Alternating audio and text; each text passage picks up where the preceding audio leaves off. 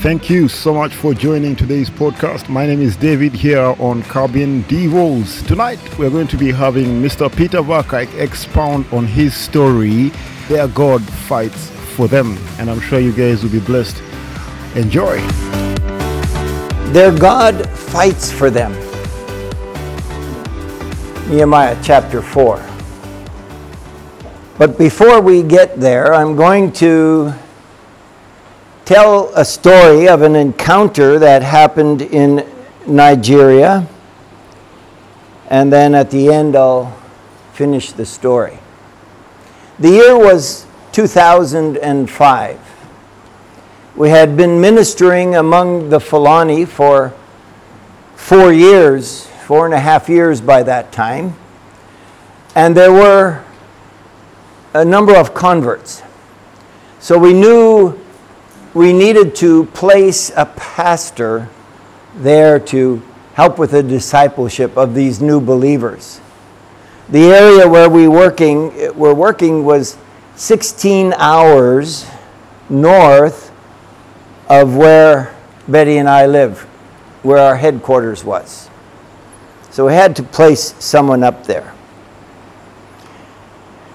We went up there as a team with uh, a van, four wheel drive van, and uh, video projector screen mounted on the back of the vehicle, uh, generator, all that sound equipment and everything, to show the Jesus film in this village to help give a boost to the new pastor that we placed there and uh, to be an encouragement to him.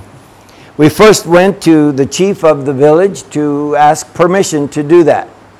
You always have to do that. We got permission, and he said, uh, by the way, this village was approximately 10,000 people in size, 99.99% Muslim. And we want to show the Jesus film. Well, the chief said yes. Only restriction wait until after evening prayers were over, which we did. He gave us an area, a big market square, that by that time in the evening would be empty, the vendors would be gone, and uh, be a great place to shoot the film. So we set up, we waited for evening prayers to be over, and we began showing the Jesus film. About 15 minutes into the film, we began to sense some agitation in the crowd, a crowd of about 400. And soon they were shouting insults at us, mocking us. And then those insults and mocking began to shift to threats and before long, stones began to fly. Not actually stones, because this was a desert area. There were, it was all sand. There were no stones. But there was a, a mud brick wall on two sides of the market square, and it was stuccoed over. You know what I mean by stucco? Cement mm-hmm. plaster on the outside of the wall which doesn't always adhere well to the mud brick. They were pulling off chunks of stucco, about three quarters of an inch thick, and throwing chunks of that at us, stoning us. Uh, the team began to scramble, gather up equipment. Uh, they cut the cord of the generator, everything went dark. They beat up several of our team. The only thing remaining was this big white screen on a pipe framework mounted on top of a Toyota Hiace van.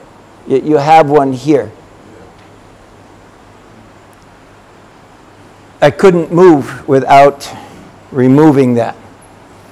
So I climbed up to the top of this Toyota Hiace and it was a beautiful moonlit night. And at that point in time, a young man jumped up in front of the screen with a machete in his hand and began to say in his local language, Come on, brothers, let's finish this thing that we've started. Obviously, wanting to take it to the next level. We thank God that the Lord allowed us to escape. We spent the night in a walled compound with two Muslim policemen uh, standing guard.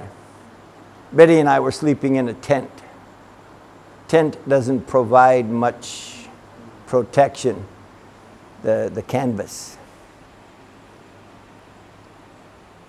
So that's where I'm going to pause the story, other than to say, from that point, the next morning actually, two young men came, Muslims, said, We were there last night.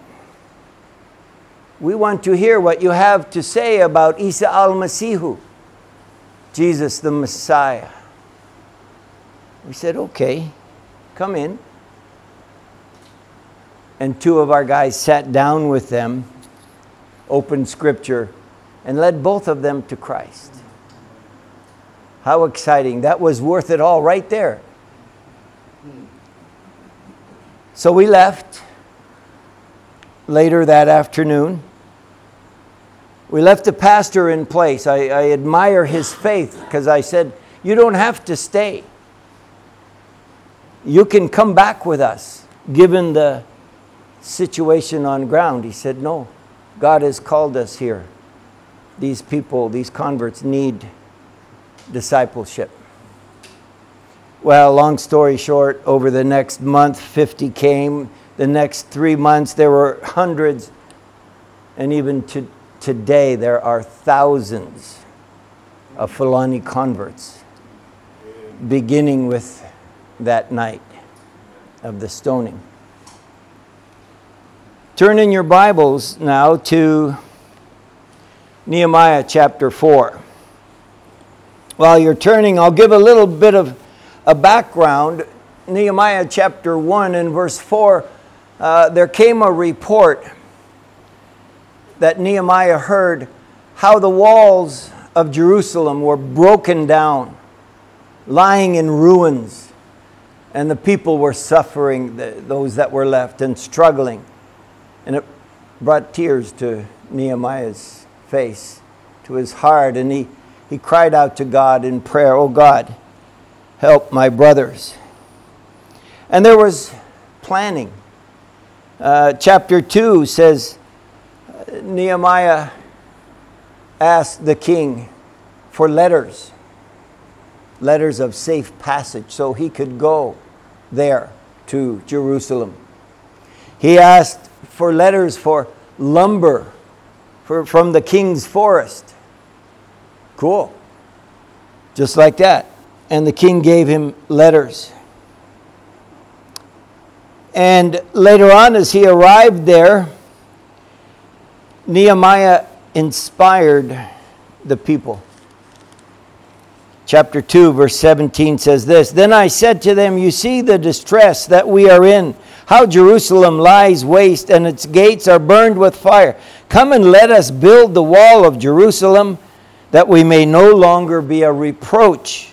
Verse 18 And I told them of the hand of my God, which had been good upon me, and also of the king's words that he had spoken to me. So they said, Let us rise up and build then they set their hands to do this good work. He inspired the people to do the work of rebuilding those walls.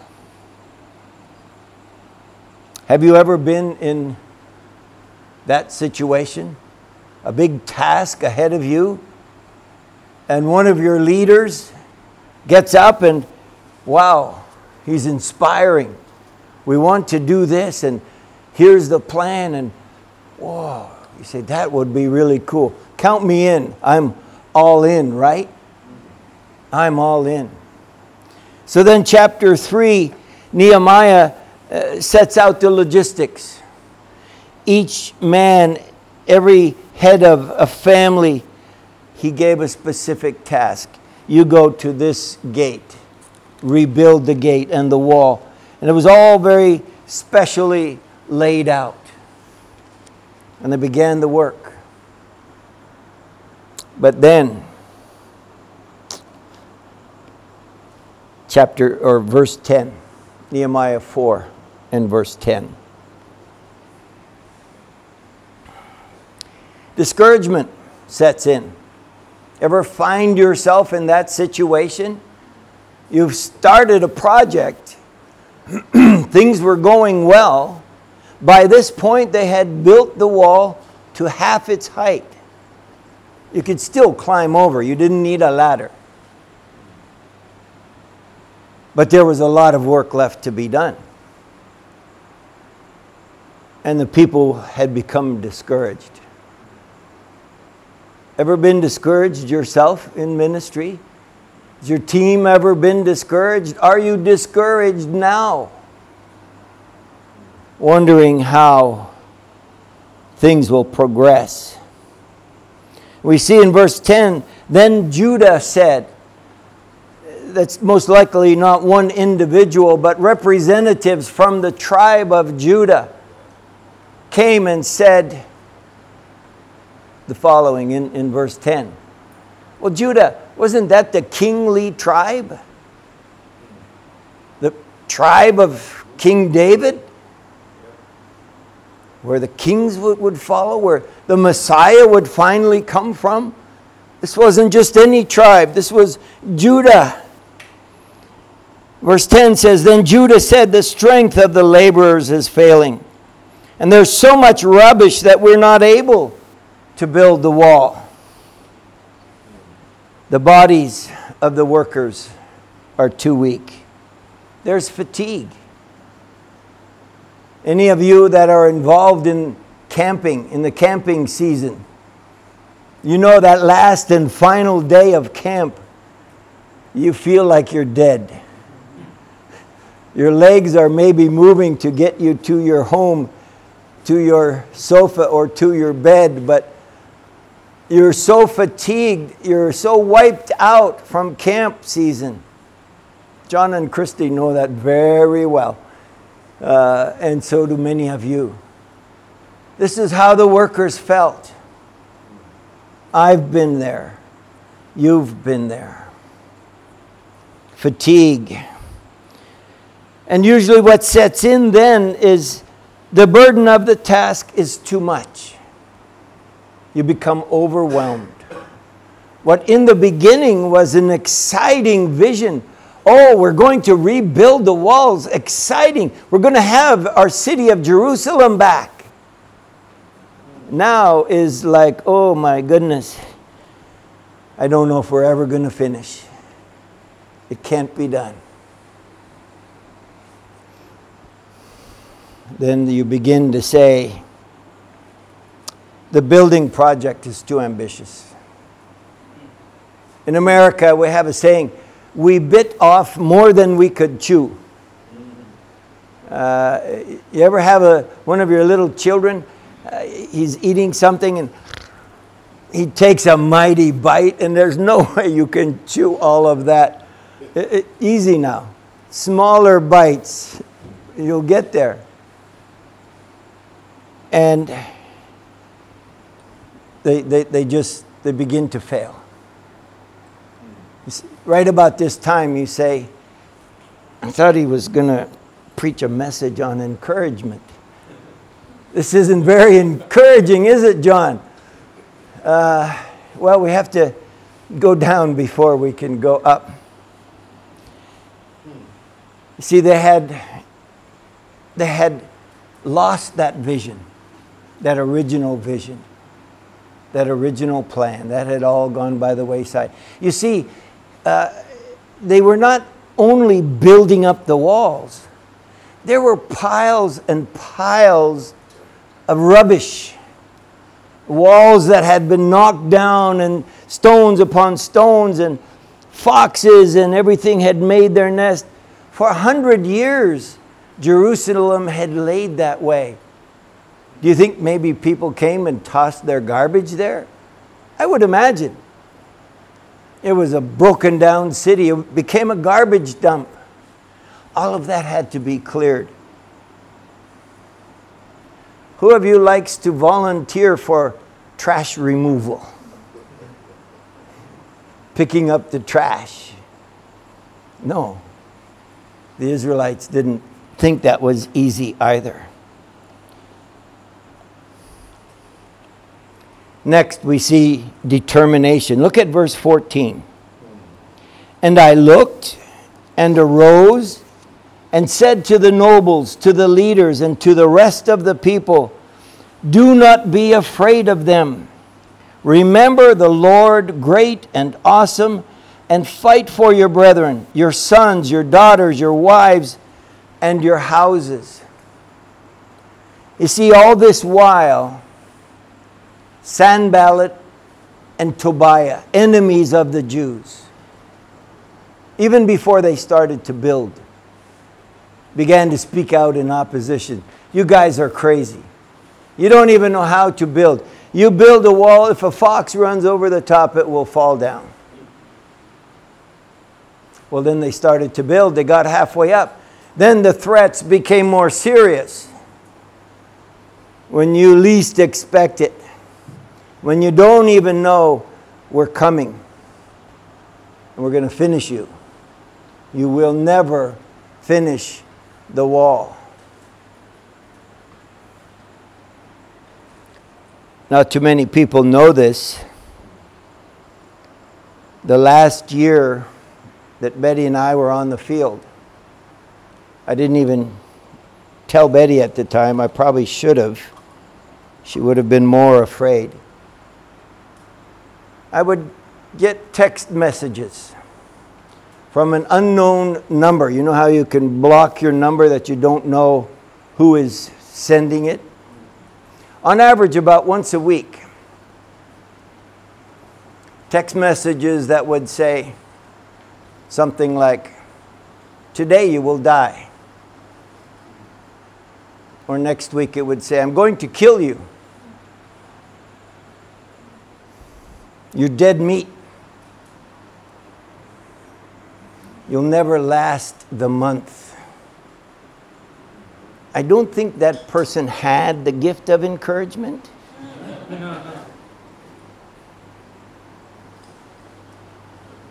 I had to seriously pray and say, Lord, what am I doing here? But actually, it wasn't too difficult for me because my life had been threatened many more times previously. And I'd seen the faithfulness of God protecting me. So it really didn't bother me that much. Because who sends you text and says they're going to do that? No.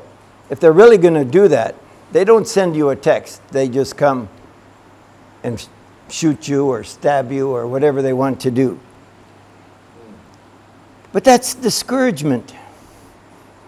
We see in verse 14, the first thing it says to the nobles and the leaders do not be afraid of them. How many times in Scripture does it say, do not be afraid or fear not? Now, I've heard preachers say 365 times. Well, that sounds nice because it matches one for every day of the year. I don't know if that's correct. I'm not saying that. I look at some of you Bible scholars to maybe uh, give me guidance. It says it many, many times throughout Scripture. Fear not. Do not be uh, fear, fearful. And then this quote and I am a bad preacher because I don't remember where I got this quote. It's not original with me. I stole it from someone, but I don't remember who. When faith in God is replaced by fear of men or frustration over circumstances, one's effectiveness in God's work comes to a halt. It stops. Fear can paralyze you. Faith energizes you. You can't move ahead without faith. You all know Hebrews 11:6. Without faith, well, maybe you couldn't please God a little bit somehow around the side. No. Without faith, it is impossible. That's a very strong word. There's no other way. It's impossible to please God. We must have faith. Would you say that now, currently, the day in which we live, the world is in fear? The world is in fear. I know my country of Canada is in fear. COVID. We're all going to die. Where is the faith? Where is the faith? Have you become paralyzed by fear in your ministry? What if? What if? What if? Is God asking you to move ahead? Is God asking you maybe to go into a dangerous area? I went to villages in the northeast of Nigeria where Boko Haram was doing quite well. We would go into the village briefly. We would fill up our jerry cans with fuel, fill up our jerry cans with water, get some food basics and back out into the desert. We would never stay in a village.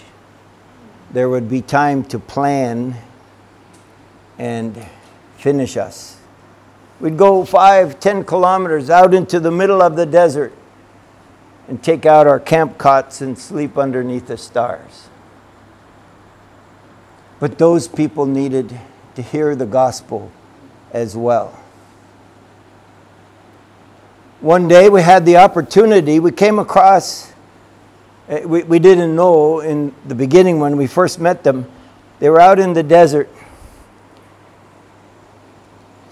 Two brothers. And we began to share the gospel with them. Turns out they were Boko Haram fighters. Wonderful.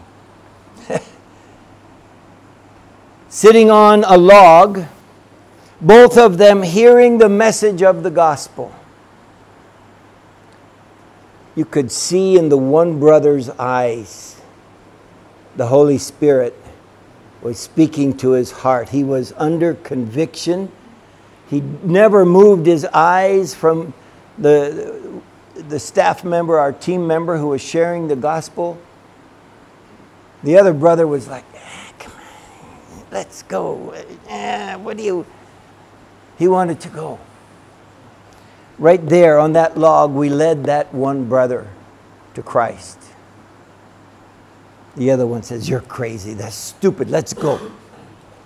That one brother, a couple months later, contacted us and wanted to come to our discipleship training center and learn more about Isa al Masihu and the Bible. He came, studied with us for three months and one day there was a, a big war between the Nigerian army and Boko Haram up in the city of Maiduguri. Over 750 Boko Haram fighters were killed, and I think maybe 100 or 150 soldiers died. The one brother who was at our DTC received a phone call. He was notified that his brother was killed in that war that day. And he turned to us and he said, Thank you so much for sharing the gospel with me. Because if not for Jesus, Isa al Masihu, I would have been fighting right beside my brother. I too would have died.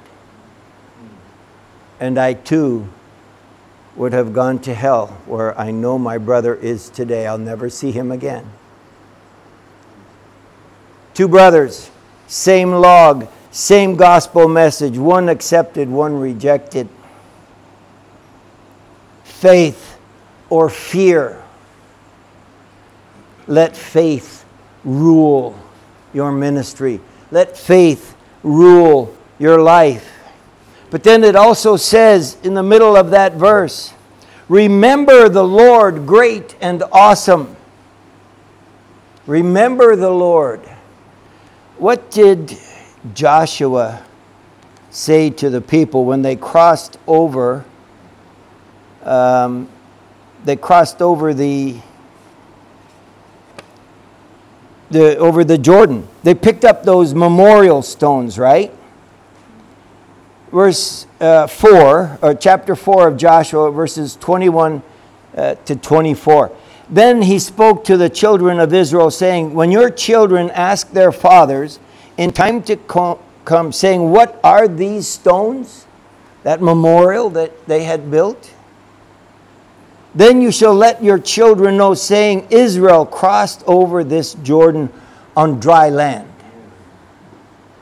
For the Lord your God dried up the waters of the Jordan before you until you had crossed over, as the Lord your God did to the Red Sea, which he dried up before us, until we had crossed over, that all the peoples of the earth may know the hand of the Lord, that it is mighty, and that you may fear the Lord your God forever. Now, different kind of fear, reverential trust not terrified of the Lord. In times of discouragement, you know what I suggest for people to do? Remember. Do you remember your calling? Do you remember how God called you to be a missionary? Do you remember the day you received the gift of salvation, forgiveness. Rehearse those great moments of your life. Remember. Remember. You will be encouraged by that. It will renew your vision, your purpose. I've been there. I've had to do this many times throughout my ministry. Be mindful of God. Remember, great and awesome. But then, don't just sit there. Be proactive. Get busy. Fight. The second part or the last part of verse 14. Fight for your brethren, your sons, your daughters, your wives, and your houses get busy, get going, work up a plan, and get it done. Fight for your families. Next, we see in verse 20. Verse 20. In between 14 and 20, they worked on the construction. Uh, some armed themselves and stood guard. Others worked on the wall. They had a trowel in one hand and a sword in the other hand. That's how they finished the work. It wasn't easy. But they did it. They got busy and they got it going again.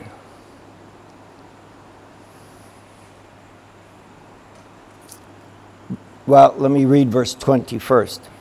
Whenever you hear the sound of the trumpet, rally to us there. Our God will fight for us. Our God will fight for us. How did they know that? We go back in their history. Exodus 14, verses 13 and 14. The Israelites are standing on the edge of the Red Sea. The Egyptians and their chariots are rushing in. You can see the billowing dust behind, and they're rushing to kill them all. They're in fear. Moses said to the people, Do not be afraid, stand still and see the salvation of the Lord, which he will accomplish for you today.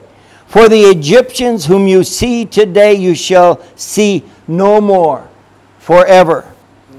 The Lord will fight for you, and you shall hold your peace. Do you believe the Lord will fight for you? Or that was just the Israelites back in the old days. This is a Bible story, and uh, trust me, God will fight for you.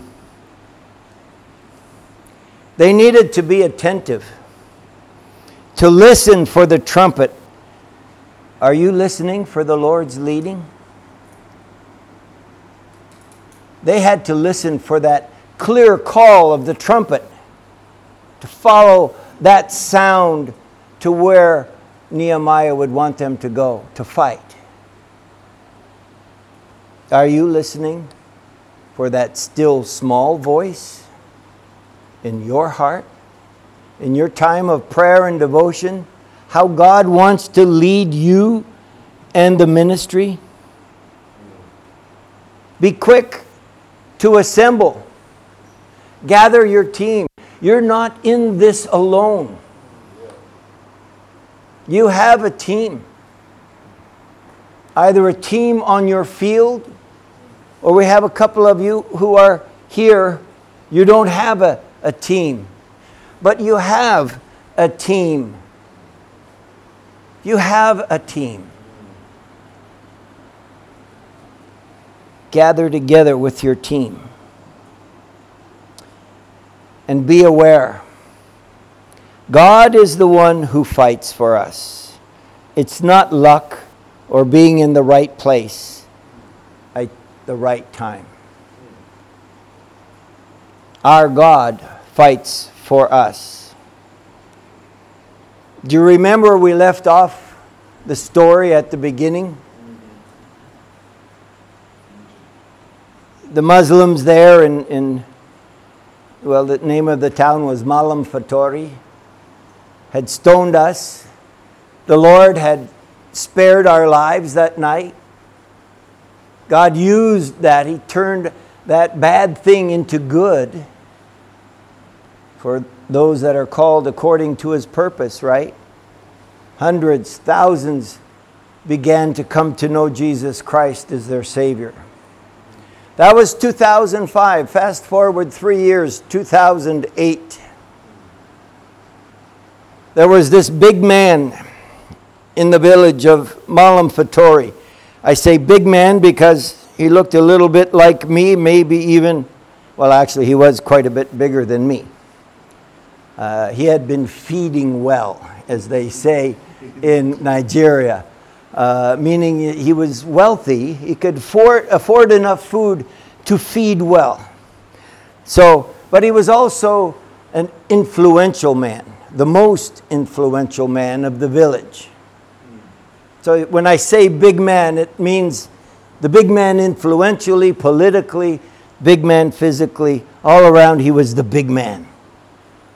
This man was disturbed by how many people were coming to know Christ and were joining with these Christians at the DTC. Some of them were, were coming and being discipled, and it disturbed him so much. He said, I'm going to throw a feast for the whole village. The purpose of this feast is to get rid of the infidels in our midst. I will call the imams to come and to pray, and we'll get rid of the infidels. There was a Fulani chief who maintained a house in that village. He was also a, an influential man. We'd shared the gospel with him several times.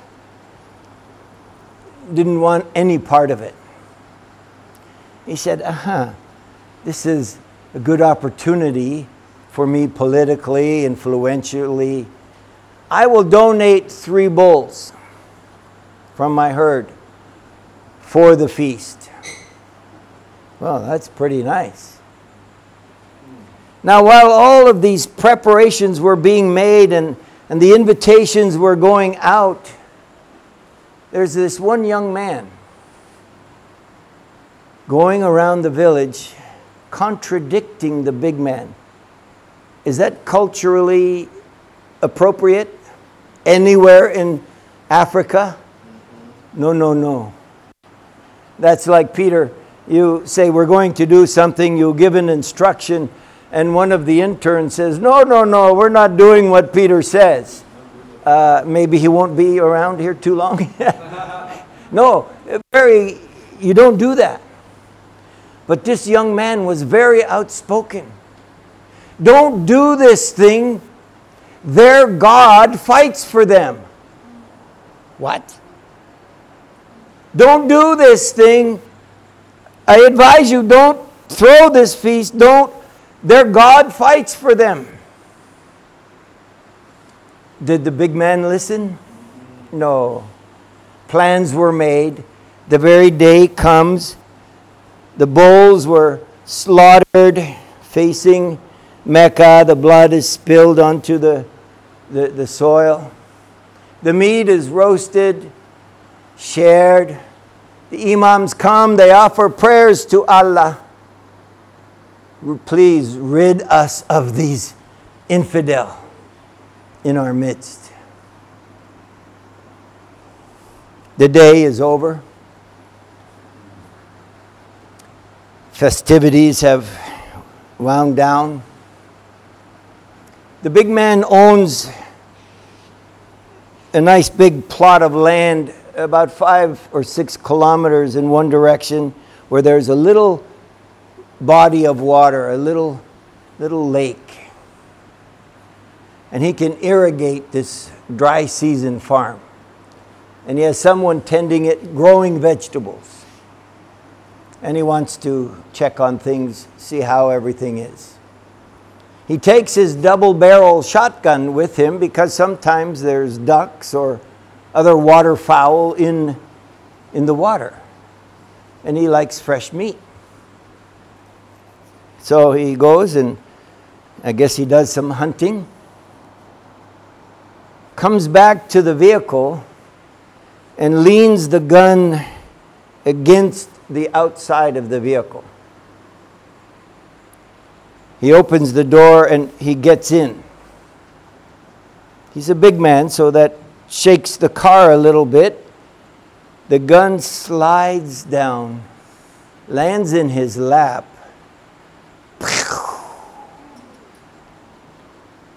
Blows, blows his whole insides away.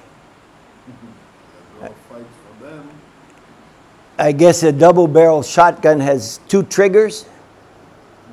He must have cocked both triggers. Maybe he fired one and forgot the other one was still cocked. And the very movement falling down on his lap caused it to go. He's dead by his own gun. Now he's a big man, so he has a driver. He doesn't drive himself, he doesn't drive his own vehicle. The driver gets his body back to the town and tells everybody what happened. Word spreads throughout that village. Their God fights for them. Their God fights for them. Brothers and sisters, our tiny staff at our DTC, in the middle of a 100% Muslim area, Muslim village, we could not have withstood anyone coming against us to finish the infidels. Our God fought for us. He's the same God that fought for the Israelites at the Red Sea, fought for Nehemiah and the Israelites building that wall. He's no different today. And He is here to fight for you. I don't know what situation you are in today. God knows it. God will fight for you, just like He did for them. God bless you all.